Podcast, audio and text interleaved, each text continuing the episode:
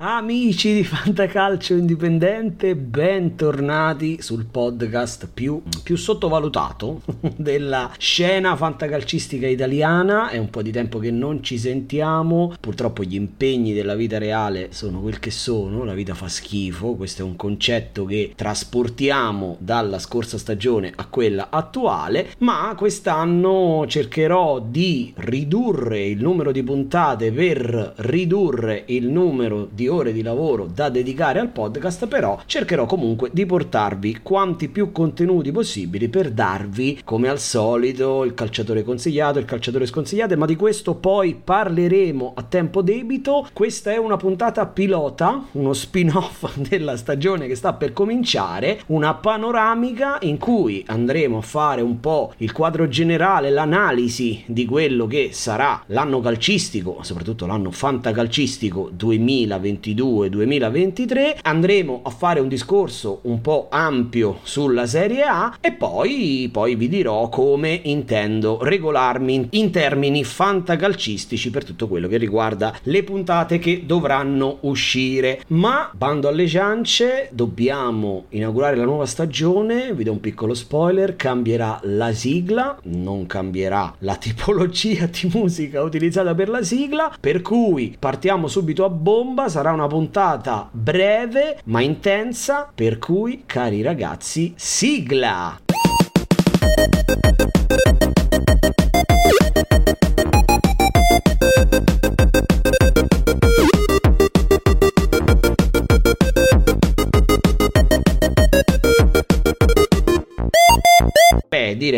Abbastanza tamarra, quasi quanto quella di prima, però mi piaceva, eccola qui. Allora, ragazzi, anno calcistico 2022-2023, fantacalcio 2022-2023, da dove cominciare? In questa puntata, come vi dicevo, una sorta di spin-off, andrò a fare quello che è il punto della situazione. Andrò a fare una panoramica generale di quello che sta succedendo in Serie A, come al solito qualche osservazione personale, qualche riflessione tutto chiaramente in ottica di asta. E poi ovviamente ragazzi non troverete griglie, non troverete statistiche, non troverete indici di appetibilità, non troverete cose strane che potete trovare su milioni di pagine in giro, ci sono trilioni di programmini che fanno questa roba, io non farò questo, cercherò di capire prima con questa puntata in ottica generale come muoversi. E poi ho intenzione di rilasciare lasciare una puntata. Spero di riuscire a farlo prima dell'inizio del campionato perché chiaramente dopo siamo bravi tutti a parlare, in cui vi darò una panoramica generale squadra per squadra dandovi qualche nome, ovviamente al di fuori dei classici nomi che vi consiglierà chiunque, al di fuori dei classici forse primi e secondi slot, ma come sempre, come nel mood di Fantacalcio Indipendente, vi darò qualche consiglio su chi investire e anche su chi non investire il vostro denaro virtuale delle aste. Dunque ragazzi, Serie A 2022-2023 ci sono secondo me un po' di punti fermi da cui partire. Il primo riguarda la Serie A, diciamo che la portoghesizzazione del campionato di Serie A sta compiendo giornata dopo giornata, io ritengo che il livello si sia ulteriormente abbassato, purtroppo questa è, è una problematica che noi abbiamo scontato, abbiamo pagato anche con la nazionale, non solo quella maschile che eh, come sappiamo non parteciperà ai prossimi mondiali dopo aver vinto non più di un anno fa i campionati europei, ma anche in quella femminile. Tra l'altro il mondiale femminile è stato molto molto interessante, ho scoperto tante giocatrici che non conoscevo, ma una cosa posso dirla, la nazionale di calcio femminile ha gli stessi identici problemi della nazionale di calcio maschile, ovvero tanta tanta difficoltà a saltare l'uomo, tanta tanta difficoltà a creare superiorità numerica abbiamo fatto un punto soltanto in un girone che era la nostra portata ma tant'è. Ragazzi questo secondo me è un po' lo specchio del sistema calcio in Italia. Il livello si è impoverito gli anni passati si assisteva al valzer degli attaccanti quest'anno c'è stato il valzer dei difensori. Abbiamo perso alcuni degli elementi più validi come Koulibaly più promettenti come The League del nostro campionato. Lo stesso Skriniar quindi stiamo parlando probabilmente probabilmente dei tre o comunque di alcuni fra i migliori difensori che c'erano in Serie A. Koulibaly è andato al Chelsea, De Ligt è andato al Bayern Monaco, la Juventus ha preso Bremer, ok, però comunque è un impoverimento generale. Adesso staremo a vedere cosa accadrà con Skriniar, anche qui uno dei migliori del nostro campionato dell'Inter. Però oggi è veramente diventata terra di conquista e diciamo che volendo fare una riflessione un po' da boomer, la Superlega di fatto in qualche modo già esiste, perché se noi pensiamo che la tredicesima classificata della Premier League, ovvero il Brentford, viene e posa eh, 16 milioni e mezzo sul tavolo del Bologna per comprare Ikei, ci rendiamo conto che c'è un, un, un gap molto molto molto marcato, molto molto pronunciato che impoverisce appunto il livello della nostra Serie A. Ikei tra l'altro sicuramente non sarà Roberto Carlos, però era il 2002, ricordiamo Ikei era un 2002, con più presenze nel campionato italiano, stiamo parlando di un ragazzo che tre anni, due anni e mezzo, 2020, fi- metà 2020, eh, 2021 e eh,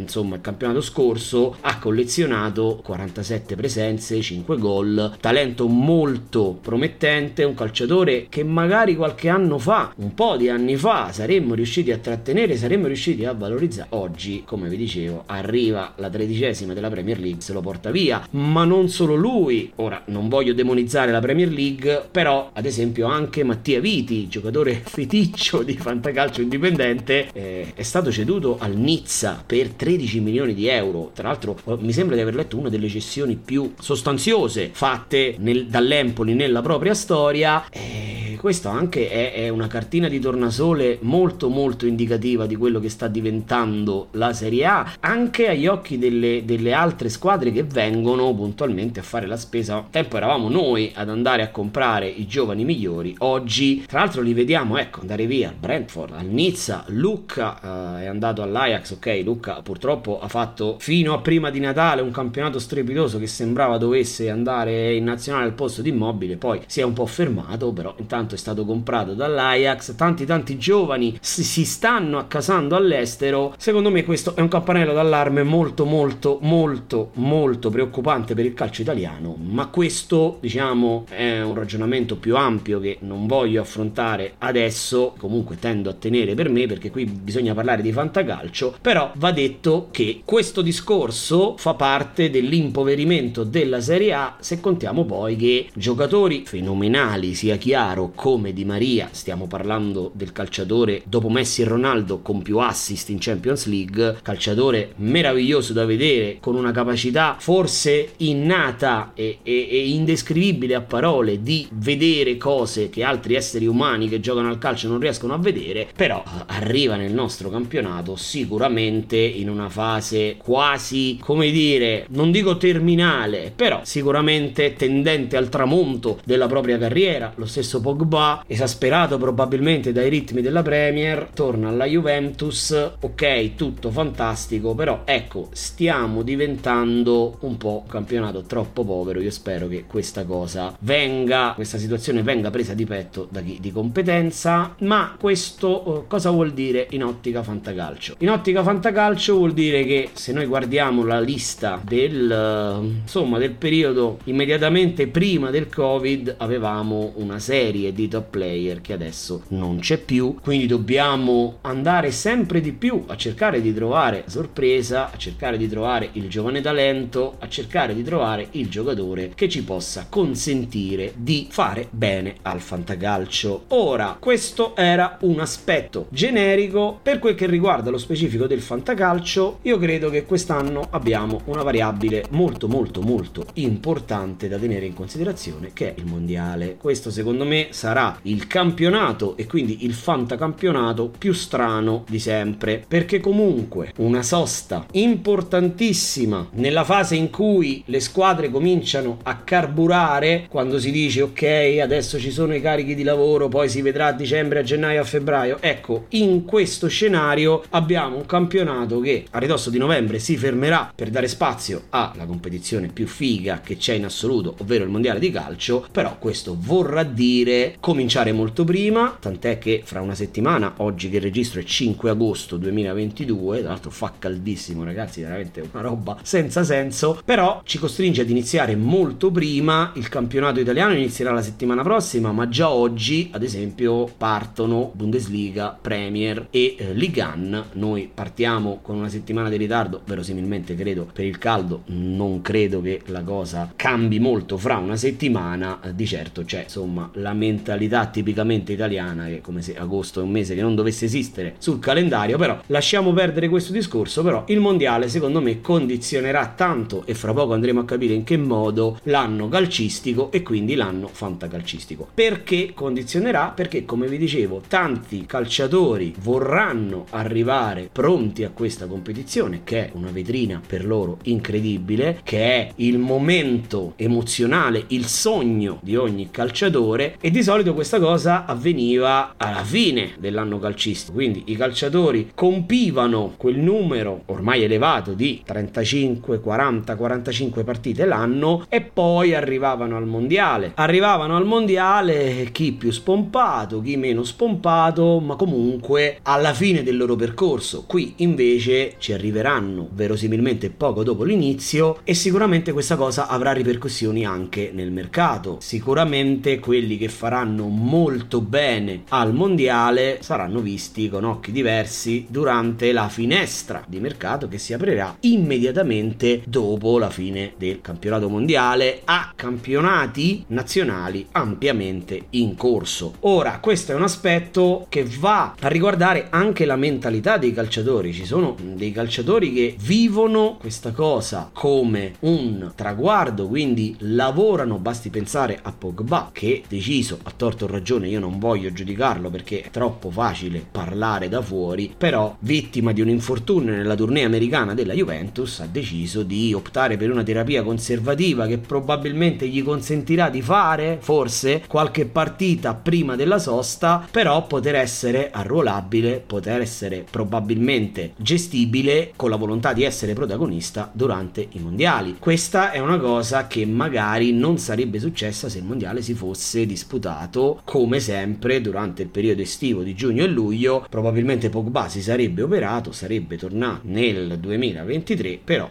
probabilmente risolvendo il suo problema. Ecco, molti calciatori arriveranno a vivere questa cosa con mentalità diverse e sicuramente questa cosa andrà ad influenzare le loro prestazioni. Quindi in ottica fantacalcio cosa dobbiamo fare ragazzi? Troppo scontato dire privilegiamo le squadre che non fanno i mondiali. Questo sicuramente è un aspetto da tenere in considerazione. I calciatori italiani secondo me quest'anno potrebbero valere un 5, qualcuno anche 10% in più perché mentre gli altri affronteranno viaggi intercontinentali, affronteranno una competizione che per qualcuno durerà un mese, per qualcun altro due settimane, ma comunque a livello emotivo, a livello fisico prevede dell'impegno, avere invece dei calciatori che durante quella fase sì, si allenano, ma possono scaricare il loro stress, possono adattare i carichi di lavoro a questa pausa, tra virgolette, forzata che avranno a cavallo di novembre e dicembre, e secondo me questo è un aspetto da tenere in considerazione. Così come sono da tenere in considerazione alcuni aspetti. Ecco, l'anno scorso qui su Fantacalcio Indipendente avevamo detto il fantacalcio si vince con le piccole. Tutto sommato non ci siamo andati tanto lontani perché ora non conosco le statistiche di tutti, però credo che l'anno scorso chi ha puntato in maniera involontaria, quindi fortuita, oppure chi è stato bravo a vederci lungo e perché no, anche chi ha ascoltato qualche puntata di questo podcast ed ha puntato su alcuni giocatori delle piccole, sicuramente potrebbe aver chiuso a premio perché comunque l'anno scorso mi viene in mente Pinamonti, mi vengono in mente le, le prestazioni fenomenali di tutto il tridente offensivo del Sassuolo, ma anche ad esempio di Frattesi del Sassuolo stesso, ma non che il Sassuolo sia una piccola, però a parte Berardi e forse un po' Scamacca, ecco, sicuramente Frattesi che veniva da un campionato di Serie B sarà stato pagato tantissimo. Chi ha puntato magari su alcuni giocatori dell'Empoli come Zurkos, come Liam Anderson, chi ha creduto dall'inizio come sottoscritto nella Fiorentina, ecco, è riuscito a trovare insieme anche con quei calciatori proprio delle piccole piccole, ad esempio il Venezia della prima parte di campionato con Aramu, Oghereghe, ok, Aramu era già un nome mainstream, però ecco, Oghereghe era un sesto slot che andato via a poco, ha comunque portato, secondo me diversi bonus, tanti fantallenatori. Certo, bisognava schierarlo, però nelle leghe numerose tutto questo sono certo che sia successo. Ecco, mi viene da pensare al Bologna che ha dato, prima abbiamo nominato Igei, ma lo stesso Arnaudovic, anche qui nome mainstream, ma ha dato tanti giocatori utili al fantacalcio, ma anche l'Udinese, Beto, Udoge, tutti calciatori ampiamente nominati qui su Fantacalcio Indipendente in tempi non sospetti. Ecco, secondo me questi sono stati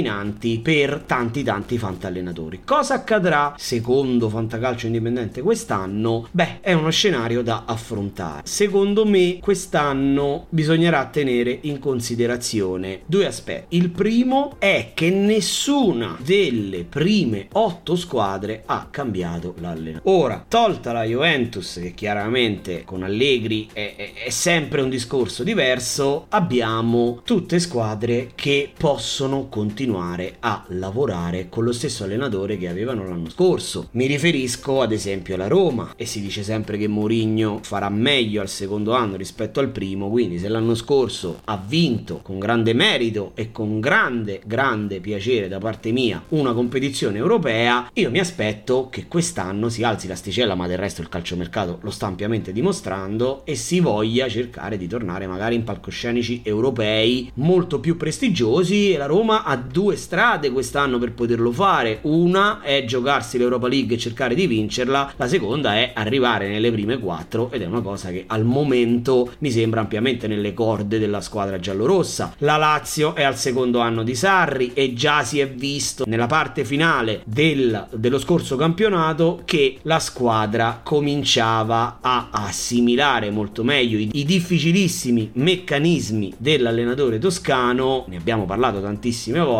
adesso per la prima volta dopo tanti anni la Lazio forse sta cercando di fare un mercato funzionale al proprio allenatore e secondo me potrebbe essere una delle sorprese calcistiche e fantacalcistiche della prossima stagione. Il Napoli, ok, si è sicuramente indebolito, ma anche qui indebolito per cosa? Cioè, se noi vogliamo considerare il Napoli come pretendente allo scudetto, io vi dico sì, si è indebolito rispetto allo scorso anno. Ma se noi vogliamo considerare il Napoli come una pretendente ad uno dei primi quattro posti, secondo me vale lo stesso discorso fatto per Roma e Lazio. Il Napoli ci può stare tranquillamente nelle prime quattro forze del campionato. Certo, poi le partite andranno giocate, i meccanismi andranno trovati, l'amalgama andrà conquistato giornata dopo giornata, però dal mio punto di vista il Napoli non si è affatto indebolito e può comunque lavorare un altro anno con Spalletti. La Fiorentina, rivelazione l'anno scorso, Vincenzo Italiano, io spero che tu prima o poi arriverai alla mia squadra del cuore, però quest'anno si è rinforzata anche qui facendo un mercato funzionale all'allenatore, ha assimilato ancora di più gli schemi dell'allenatore e ragazzi la Fiorentina l'anno scorso è una squadra che è, è arrivata, è stata quella che ha migliorato più di tutte le prestazioni dell'anno precedente ed è finita sopra l'Atalanta e quanti di noi avrebbero scommesso che la Fiorentina sarebbe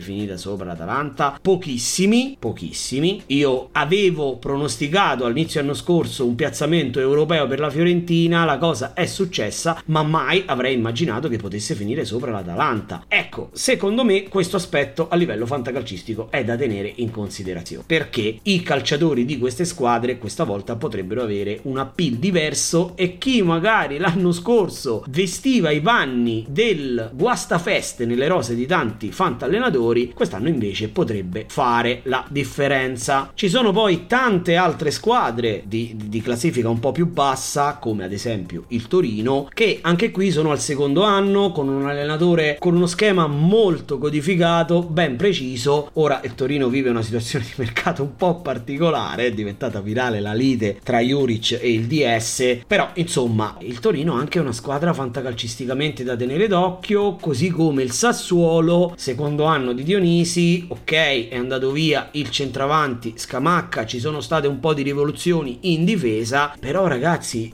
oggi eh, l'abbiamo sempre detto l'anno scorso, quando ci sono questi allenatori così impattanti come idee, così moderni come tipologia di gioco, secondo me il secondo anno diventa un tassello importante, diventa un automatismo da sfruttare a proprio favore e può diventare un fattore, ragazzi, può diventare davvero un fattore. Il secondo secondo ed ultimo aspetto che voglio prendere in considerazione sono il duplice Dr. Jekyll e Mr. Hyde. Quindi, da un lato abbiamo le squadre in cerca di riscatto, Atalanta, l'abbiamo già nominata, la Juventus, che evitabilmente vorrà cercare di migliorare, ma la vedo difficile, la prestazione dell'anno scorso chiuso al quarto posto, e la Sampdoria non è assolutamente, ok, sta vivendo un momento societario forse il più difficile degli ultimi 10-15 anni, e però la Sampdoria non vorrà, credo, essere coinvolta nella lotta per non retrocedere. Anche, anche l'Udinese, insomma, cambiato un po' da allenatori, adesso vedremo con Sottil, ecco l'Udinese è quella che mi spaventa un po' più di tutte, ma di questo come detto parleremo dopo, però sicuramente è una squadra in cerca di riscatto. E soprattutto dobbiamo capire quale sarà la squadra rivelazione. L'anno scorso abbiamo visto ad esempio Verona, Empoli, lo stesso Spezia, sono state squadre che andate ben oltre le aspettative e i pronostici e che al fantacalcio hanno dato tanto. Innanzitutto come si comporteranno quest'anno? Sono squadre che forse potrebbero patire. Verona ha cambiato l'allenatore, l'Empoli ha cambiato l'allenatore, prendendo tra l'altro un allenatore che l'anno scorso è retrocesso. Lo Spezia, vedremo come si comporterà sul mercato, finalmente può rifare mercato lo Spezia, però ecco, sono squadre che non è detto ripetano la scorsa stagione, per cui al fantacalcio occhio a spendere magari più del dovuto per i Simeone, per i Barak, per carità, però occhio ragazzi, occhio perché la trappola è dietro l'angolo. E soprattutto dovremo andare a capire che quello che cercheremo di fare con questo podcast a partire da adesso e giornata dopo giornata, quale sarà il Verona o l'Empoli o lo Spezia di quest'anno. Quindi quale sarà la squadra che oggi non ci aspettiamo possa dare tanti giocatori, tanti bonus al fantacalcio e che invece magari può fare quello che l'anno scorso hanno fatto appunto Verona, Empoli, Spezia, ma per lunghi tratti di campionato anche ad esempio l'Udinese e il Torino. Quindi ragazzi, questi aspetti vanno tenuti in considerazione nel momento in cui andiamo a fare l'asta. E l'ultimo aspetto che riguarda l'asta è che farla, ok, qui ci sono diverse filosofie, diverse correnti di pensiero, ci sono persone che fanno l'asta prima della prima giornata, io sono stato uno di quelli, ieri ho fatto la mia prima asta ed è stato un bagno di sangue, però eh, ecco, fare un'asta così presto, con quasi un mese di calciomercato, è veramente bisogna o avere tanto culo o cercare di fare quello che stiamo cercando di fare qui su Fantacalcio Indipendente, un'analisi che possa aiutarci a trovare i nomi che vi possono svoltare il fantacalcio. Io chiaramente non ho la sfera di cristallo, ho le mie convinzioni, vi ripeto che non vi consiglierò di prendere Lukaku, non vi consiglierò di prendere Di Maria, queste sono cose che potete fare tranquillamente da soli, non vi darò griglie dei portieri, non vi suddividerò il budget, non vi darò gli slot per ogni giocatore perché per questo ci sono mille mila podcast, mille mila fogli Excel, mille mila applicazioni barra portali web che possono contribuire a fare tutto ciò. Io, oltre a questa analisi, cercherò di darvi nella prossima puntata una panoramica squadra per squadra con qualche nome sottovalutato da tenere in considerazione, qualche nome di cui si parla poco e magari qualcuno da sconsigliarvi motivando le mie scelte. Ad esempio, il calciomercato eh, ci ha dato Jovic, ci ha riportato Pogba, ma va bene, ci ha riportato anche Lukaku. Io ho intenzione di fare una puntata dedicando qualche minuto squadra per squadra e dirvi un po' come credo che giocherà, quello che credo succederà e consigliarvi appunto qualche nome su cui puntare. In realtà ero un po' indeciso se aspettare eh, almeno un'altra quindicina di giorni, ragazzi, per far avvicinare la fine del calciomercato, però poi mi sono detto cosa c'è di più bello che dare un nome di un calciatore che magari voi riuscite a comprare a poco e che poi si può rivelare decisivo per la vostra stagione e quindi ragazzi cercherò prima della prima giornata di campionato di farvi questa puntata per darvi questi consigli. Noi siamo arrivati al termine di questa puntata introduttiva di questo spin-off sulla nuova stagione fantacalcistica. Io vi ricordo di lasciare un cuoricino sulla pagina Instagram del Fantacalcio Indipendente, un mi piace sulla pagina Facebook del Fantacalcio Indipendente. Vi ringrazio, mezz'ora come puntata pilota può andare più che bene. Io vi auguro una buona giornata e noi ci sentiamo la settimana prossima. Ciao!